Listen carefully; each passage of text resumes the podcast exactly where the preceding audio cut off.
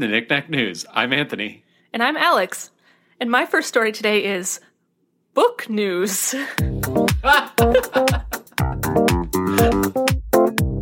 this is from clickondetroit.com. the headline is Detroit Public Library aims to keep kids reading at home. The Detroit Public Library has come up with a fun way to keep children reading this summer, and it can all be done from home at a safe distance. With library buildings closed due to the pandemic, the traditional summer reading programs for children sadly had to be put on hold this year. The on- this online program is called the 313 Summer Reading Challenge, which I'm assuming 313 is like The their area area code. code. Yeah. I, I mean, I didn't know that, but I I've- assumed that. Seems like an educated, a good educated Yeah. guess. Yeah. Uh, a way to get uh, Metro Detroiters to read together while staying apart. the goal is to get to collectively log 3.13 million minutes of reading, which is a lot. That's yeah. That seems like a lot. Yeah, but the it is, but the goal is just to encourage a lot of people to like get excited and try to like reach that goal this summer.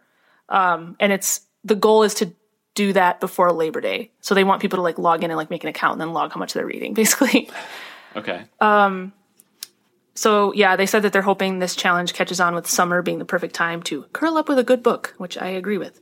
Um, yeah, and the reason I brought this is actually because I've been seeing a bunch of articles lately about this type of thing. So like I know, okay, so this one it just happens to be in Detroit, but like I think like cities and towns like across the whole country are doing this type of thing, like online virtual like reading programs for kids, and even in like some other countries too. Um, and I just think that's a really good thing yeah. to do. like a good way to keep kids engaged during all of this, and like yeah. our libraries, like they're obviously not really. Are they open? Kind of. Is there like a I don't social think they distance are. way to I open a library? Like I've just been assuming that they've one been closed. person in, in at a time. yeah, There's like a lineup. You have the run one of it. person. You just have to like pick books ahead of time, and somebody gets them for you. Maybe you can come by and like pick them up. Yeah, Maybe online delivery. or like I'm gonna grab I hub some books to my house. That's actually hilarious. Like a you could make food services like pick up stuff from the library for you. and a pint of ice cream. And um, but yeah, so like I actually okay, so the for this specific one, um, you know, if you are in the Detroit area, or honestly, if you're not, I bet you could still join this because it's just online anyway. right. There, they have you go to the Detroit Public Library website, but I actually also found a link to um, an Ohio website that has a bunch of links to different like resources of similar type things in Ohio, since that's what we are. Thought that would be good to also include. Um, yeah, so there's a ton of that type of stuff going on. It's lots of it's just trying to like have fun reading and like encourage that this year because people are cooped up anyway. So right. Yeah, might as well read. yeah. So if you have kids or you are a kid or, you're an you- adult that likes reading, look at these things. This is the only categories. if you're anything else, then stay away from this story. Hopefully everybody likes reading, you know, but I know sometimes people don't. I don't know. I love reading, so yeah. My first story is food news.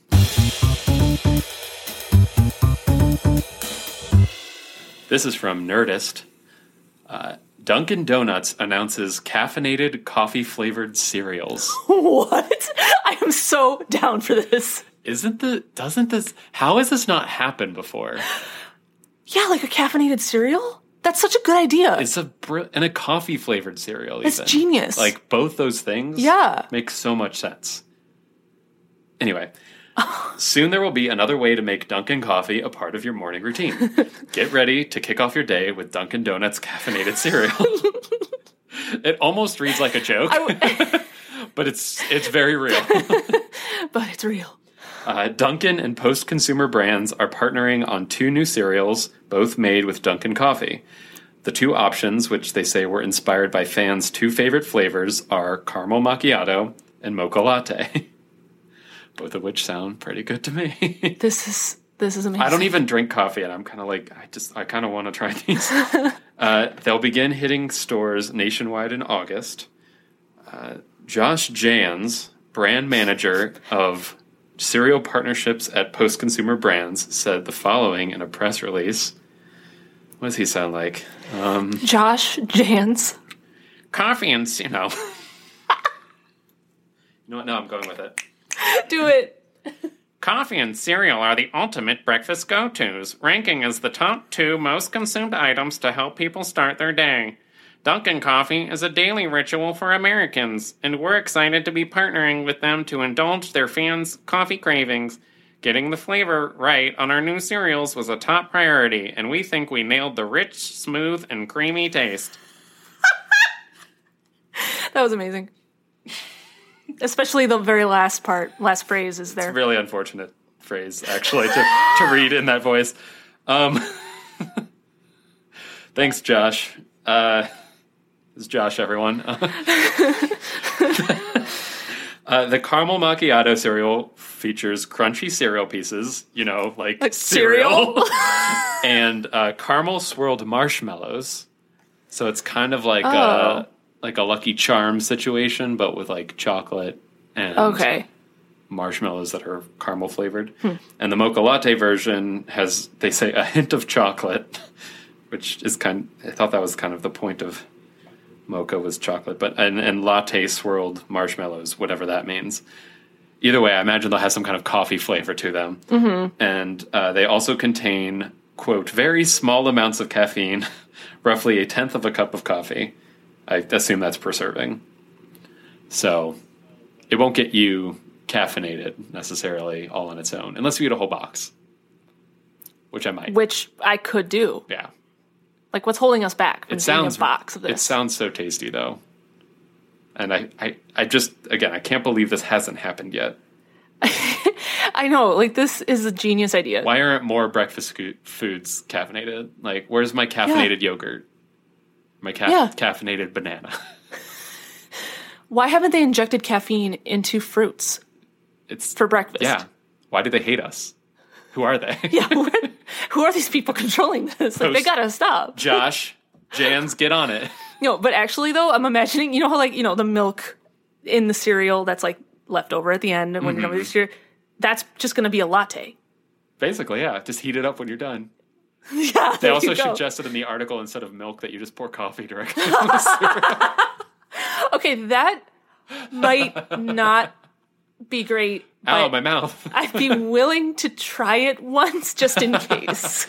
I feel like maybe like milk mixed with some coffee yeah. would, would work pretty well just to like boost that coffee flavor. yeah, and boost the caffeine content Well, obviously. also. Yeah. Okay. All of our- okay. all of our real goals So basically, life are to pour have a latte. Mm-hmm. into the cereal and eat the cereal in a latte. Yeah. Okay. Sure sounds like a I latte. I want to try this. Okay, my next story is archaeology news.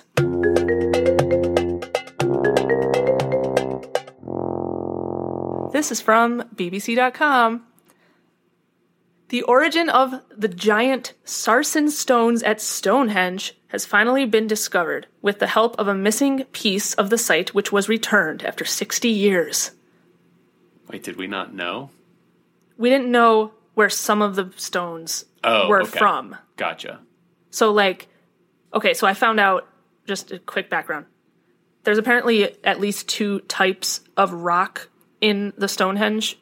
And the one type we knew where it came from, of the other type we didn't actually know where they got those. Okay. So that's what they're talking about. Got it. The bigger ones, apparently. Um, they're seven meters tall stones. a lot of meters. Mm-hmm. Several meters. So, in a nutshell, this is basically just kind of a short story, but some guy had this like test core from one of the stones, I guess. I don't know why he had it, but he like returned it to the right people last year, and they were able to test that that core sample with um you know some other rocks or something and they figured out the source of the stones was this area 15 miles north of the site near Marlborough in the UK Where the cigarettes come from. apparently because that's the same word. Who knows? Um so yeah so these sarsen stones are seven meters tall and they weigh about 20 tons and there's the, they are used to form the 15 stones of the central horseshoe of stonehenge and it says that they're used for the uprights and lintels of the outer circle as well as out some outlying stones Oh, okay. So, So like the ones know. standing upright and the ones across the top. Yes. Is that what a lintel is? Mm-hmm. Okay. yeah, then yes, that's what it is. So like the, tho- those are all those seven meters. They're really big. Yeah. I've actually I've never been to Stonehenge, And so they've don't know. apparently moved them 15 miles, Yeah. which is like How do they in do the, that? in the time of like when this was created. That's insane. Yeah, yeah. Uh, the smaller stones are called blue stones, apparently, that are also involved in the structure, and those have been traced to Preseli Hills in Wales. Um, but this is the first time that they figured out where the bigger ones came from. Yeah. So- That's, that's really cool.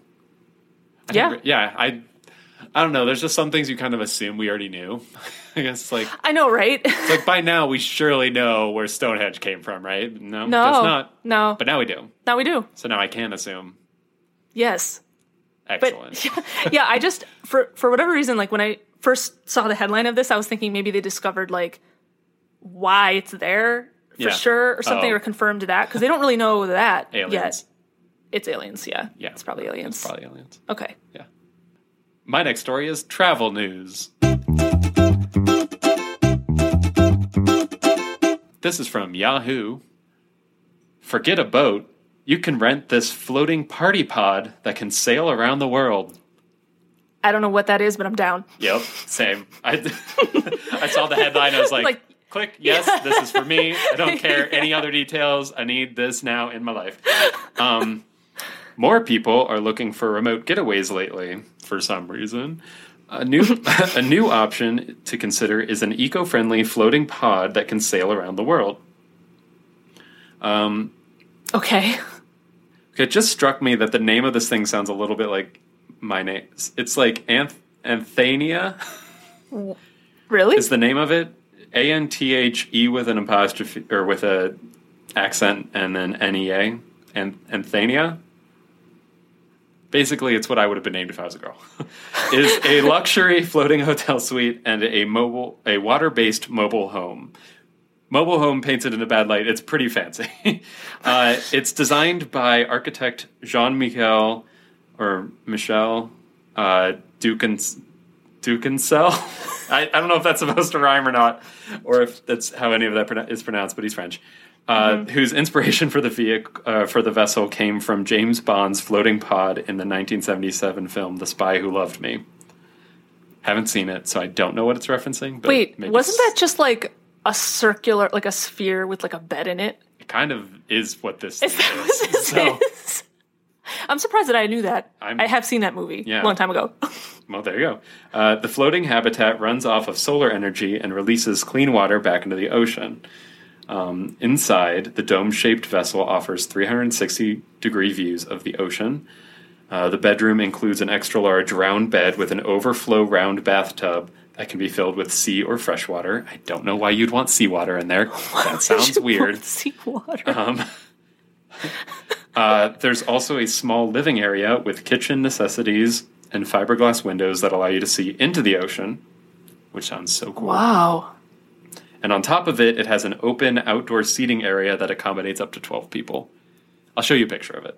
It'll. This it'll- sounds pretty it'll Make more cool. sense. It, it, Although- it looks pretty cool. The fact that I'm guessing it's kind of relatively smallish makes me a little bit frightened. Yeah, Like, it doesn't look like it's huge. I think it's meant to be kind of like docked somewhere. Like you're not supposed to just be like floating out in the Yeah, open ocean with it. Okay, you're not you're not supposed to go across the Pacific in this thing. Right. Okay. Yeah, the headline says sail around the world. I'm not sure if you That was misleading. or can.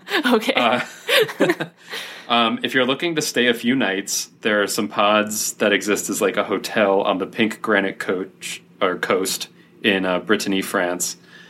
And if you want to buy one to live in or as a second home, you can do that as well. And you can even request customizations to your pod. So that's an Oh. option if you're rich. Um, for pr- and then the article said for pricing and more details, head to the company's website, which I did. I could not find pricing on there. oh. I assume it's one of those things where you have to contact them and it'll be like, you can't afford this. yeah, whenever there's no prices listed, it's just like, Yeah. yeah, This is okay, probably like a multi-million probably. Dollar craft. Um, Well, if you're listening and you have that kind of money to throw around, and you want to buy us one, yeah, we're here. we're here. Um, we support this. this is what it looks like. That's not what I was expecting for some reason, but okay. Okay. Not I'll bad. show you a, a picture of the inside of it too. Like that's kind of like that's the bed. Oh, okay. Okay. And where's there's like a picture of somebody somebody swimming outside of it. Oh, wow. But yeah, That is a cool concept to just be able to have like windows into the ocean. I've I've seen some stuff like that in the past, like in really fancy places in the world, but yeah, it's pretty rare. yeah. I want to, I want to, I want to try it at least. Yeah, I would try it if it's just like docked and you're staying in it for like Yeah. a couple nights or something. Yeah, I would try that. for sure. My next story is entertainment news.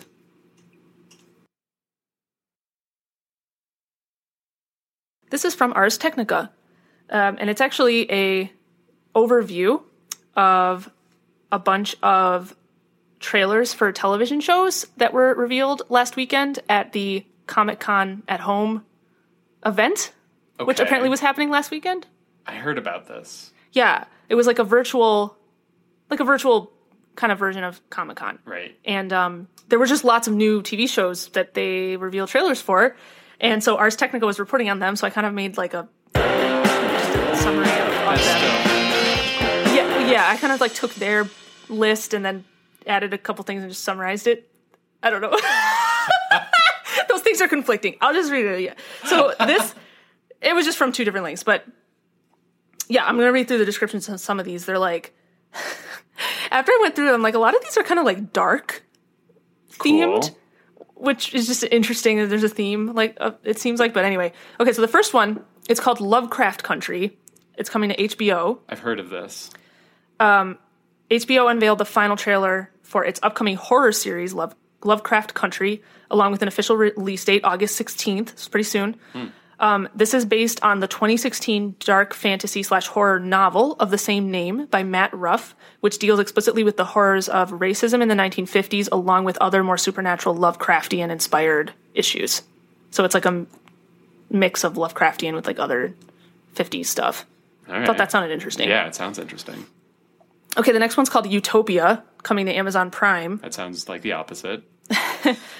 also dark, but Oh. uh, it's it's a reboot of the controversial 2013-2014 British black comedy slash conspiracy thriller about online fans of a dystopian graphic novel called Utopia that seems to have the power to predict the real real world future. And the fans are obsessed with tracking down the sequel, which supposedly also predicts future world events. Um, and then they're like the targets of the secret organization, and there's like all these secrecy stuff happening. So that's what that one's It about. sounds very meta. you think so? like it's a show about a book about a, a dystopia. Yeah, but it's like yeah, but it's also a dystopia. Yeah, maybe. It's got layers, So- man. Um, they they were commenting on this one. Apparently, the reason that the British version was controversial is because it was pretty violent, actually, which is Oh. actually pretty uncommon in British television. I feel like they don't. Oh, really? Yeah, Compared to the U.S. compared to you, honestly, it's true. Yeah. Yeah. So they were just saying like they don't know if the U.S. version is gonna still do that the same way, like certain parts of the story because of the of whatever there was surprised. like backlash, but. Yeah. we I don't know, yeah, but that that was just an interesting comment on that one. Um, okay, the next one is called Next, coming to Fox. The next one like is next. N E and then X T are capitalized. Um, and the tagline for this show is "It's not paranoia if the threat is real," and it's a techno. it's very generic. It's a techno thriller starring John Slattery, who I guess was in Mad Men and Spotlight. I was gonna say I recognize the name. I can't Yeah. put a face to the name. but- I also can't put a face to the name. I didn't do that beforehand, but yeah. Um, and then the official synopsis says that Next is a fact based thriller about the emergence of a deadly rogue artificial intelligence that combines action with an examination of how technology is invading our lives and transforming us in ways we don't yet understand. so it's like a show that's like an episode of Black Mirror. It reminds me of Black Mirror. I'm sure Yeah. it's probably inspired by that kind of thing, but yeah, that's probably what it is. But that, I don't really know any more details other than that, so that'll sound interesting. okay. Okay, the next one is Helstrom coming to Hulu, which is uh, another like Marvel Universe series, I guess, um, about these Hel- Helstrom siblings. That one of them is like the son of Satan or something, and the and his sister, and then just like So the story daughter, about the them. daughter of Satan. So the yeah, so the daughter, it's like the son and daughter of Satan, I guess. okay, yeah, I think Um, I I think I saw something about this too. So that I don't know, this is interesting. I like the Marvel I, I stuff. ge- I generally love Marvel's uh, Yeah. TV shows, so so that one's go- going to be on Hulu and not Netflix, though.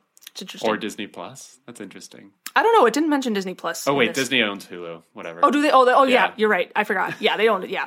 Monopolies. It's gonna be.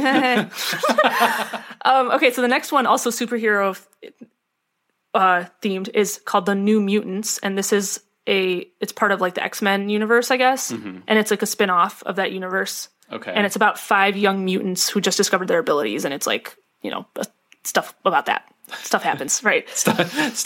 what? In a show? In a sh- the next one is Archer season eleven. They're still releasing Archer, There's still which I didn't even realize. That I was reading this. I'm like, oh my gosh, Ar- Archer is still happening. how much of I feel like I've missed a lot of I've missed a lot. then. I stopped watching Archer a long time ago. yeah, I feel like I stopped around like season five or six. If you if you haven't watched Archer, it's pretty funny. It's also pretty like crude humor. Oh yeah, it's very crude, but it's very um, funny. but it's very funny. very clever. Yeah, so that is still happening. There's also a Walking Dead spin-off, which they revealed a trailer Oh, for okay, because yeah. the official I one heard about this too. finished, and this one's called The Walking Dead World Beyond, and it's just like a new story with new characters. It's a spin-off.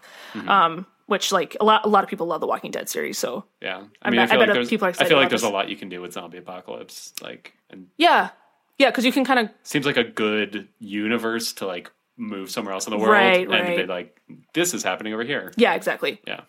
And then last but not least, my personal favorite, His Dark Materials season two, coming to HBO, which because I watched season one and I really loved it. Oh, that's right. You did. You you really like that one. Yeah, um, this is an HBO show that's an adaptation of the popular trilogy of the same name by Philip Pullman. Um, and I can't tell you what season two is about because it's actually a spoiler for season one if I told you what it was about. Oh, cool. Because I haven't seen season one. Yeah, um, it's very good. I, I love those books. I read them Hmm. a long time ago, actually, but the books were very good. And Wasn't there like a movie that was bad?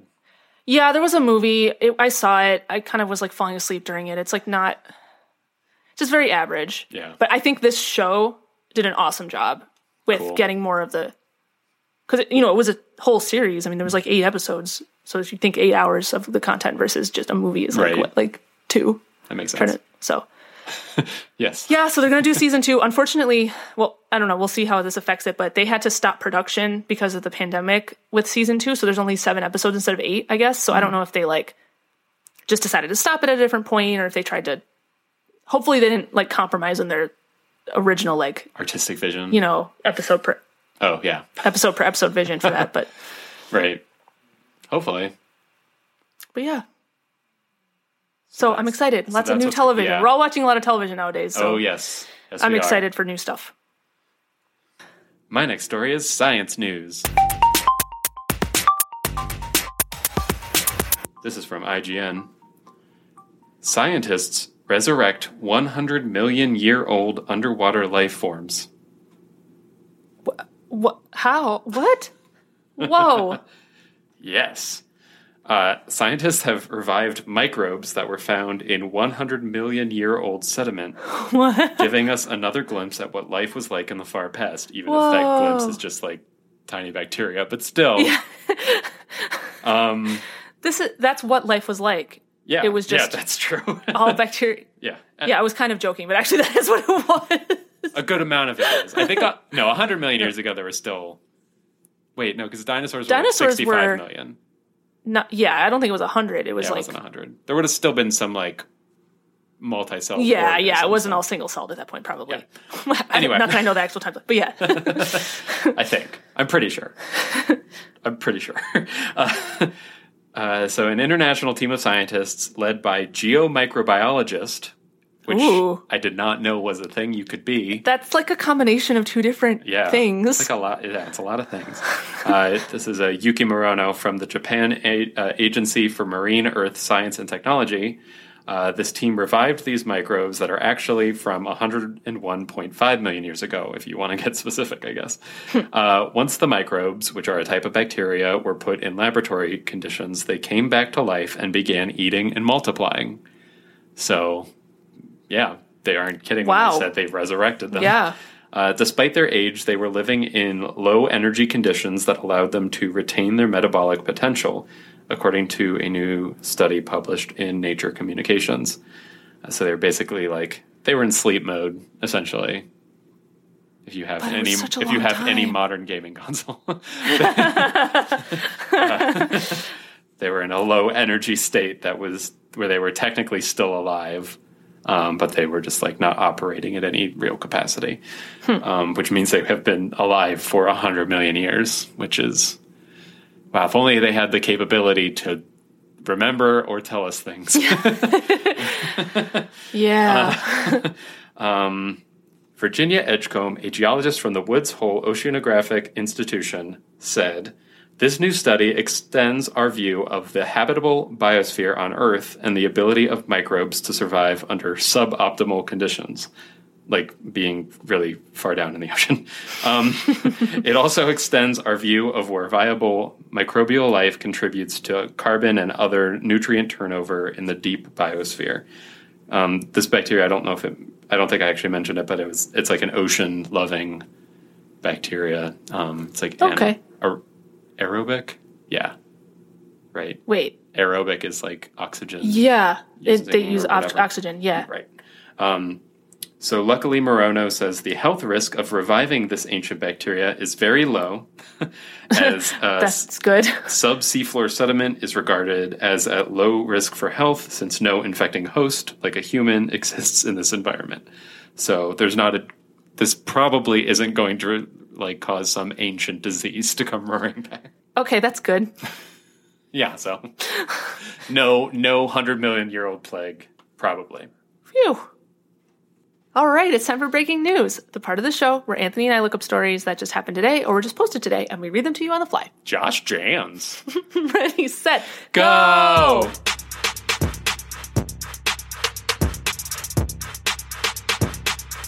Okay, uh, this is from CNN Health. Uh, the headline is Alzheimer's blood test in your doctor's office closer to reality, studies say. Um, yeah, so apparently a simple blood test to diagnose Alzheimer's disease uh, may be closer to becoming a reality and something that could be used clinically. Work on this was presented virtually this week during uh, the Alzheimer's Association International Conference 2020 and it's being published. It's a blood test that can detect the tau protein somehow um, through your blood, which normally you have to get a brain, a PET scan of your brain to see that. Oh, really? Mm-hmm. Well, that sounds easier. Yeah, yes, they're probably easier and much cheaper For too. my uh, limited medical understanding, giving or getting a little blood drawn is a little less involved a procedure. yeah, like right brain now. Scan. Yeah, so right now, um, actually happen to know a little about this because of my job, but there's yeah. the there's several different types of imaging tests that they can do that kind of can distinguish whether you have like Alzheimer's or a certain type of dementia because there's like different types and they all have different treatment, you know, regimens and different stuff like that. But it's it's kind of complicated, like all the imaging you'd have to go through to like act, really distinguish all of that. So Mm-hmm. doing something much easier and quicker is advantageous to everybody. and probably less expensive, Yes, yeah. significantly. So it's kind of a win-win. Yeah. Um, so yeah, and apparently this is based on like I, I you know I'm just reading this right now, but it looks like this specific protein, the tau protein, can cross the blood-brain barrier. So they probably just figured like if there's a certain level of elevation, it's likely to also be in your brain. I guess. Mm-hmm. So All right. it's just interesting. Yeah. Okay. I found this on UPI. Australia Zoo's 18 foot 8 inch giraffe declared world's tallest. 18, 18. foot 8. Wow. That's that's really tall. Wow. Um, this is a male giraffe named Forrest living at the Australia Zoo. Uh, he's been declared the world's tallest living giraffe by Guinness World Records. Um, this, interestingly, the the zoo is owned by uh, Bindi Irwin's family, like Steve Ir- Steve Oh. Irwin's daughter. Yeah. Um, so she announced on social media that the giraffe had been offi- officially recognized. Um, Forrest is part of the zoo's giraffe breeding program and has fathered 12 calves born in the facility, with another calf expected to be born soon. So It's really tall. He's really he's really tall and really popular. I guess like if I had to guess how tall I thought the average giraffe was, I probably would guess like 12 or 13 feet maybe. I don't know. Which already is pretty tall actually now that I'm thinking about it. Like are you going to look it up? I'm looking it up right now. Yeah. I'm very curious what the average height is. I would guess like 12 or 13. So this is 18. All the so auto complete. I'm doing like how tall is the average giraffe, and all the auto completes are how tall is the average woman, how tall is the average man. It's like you have no idea what's coming. Yeah.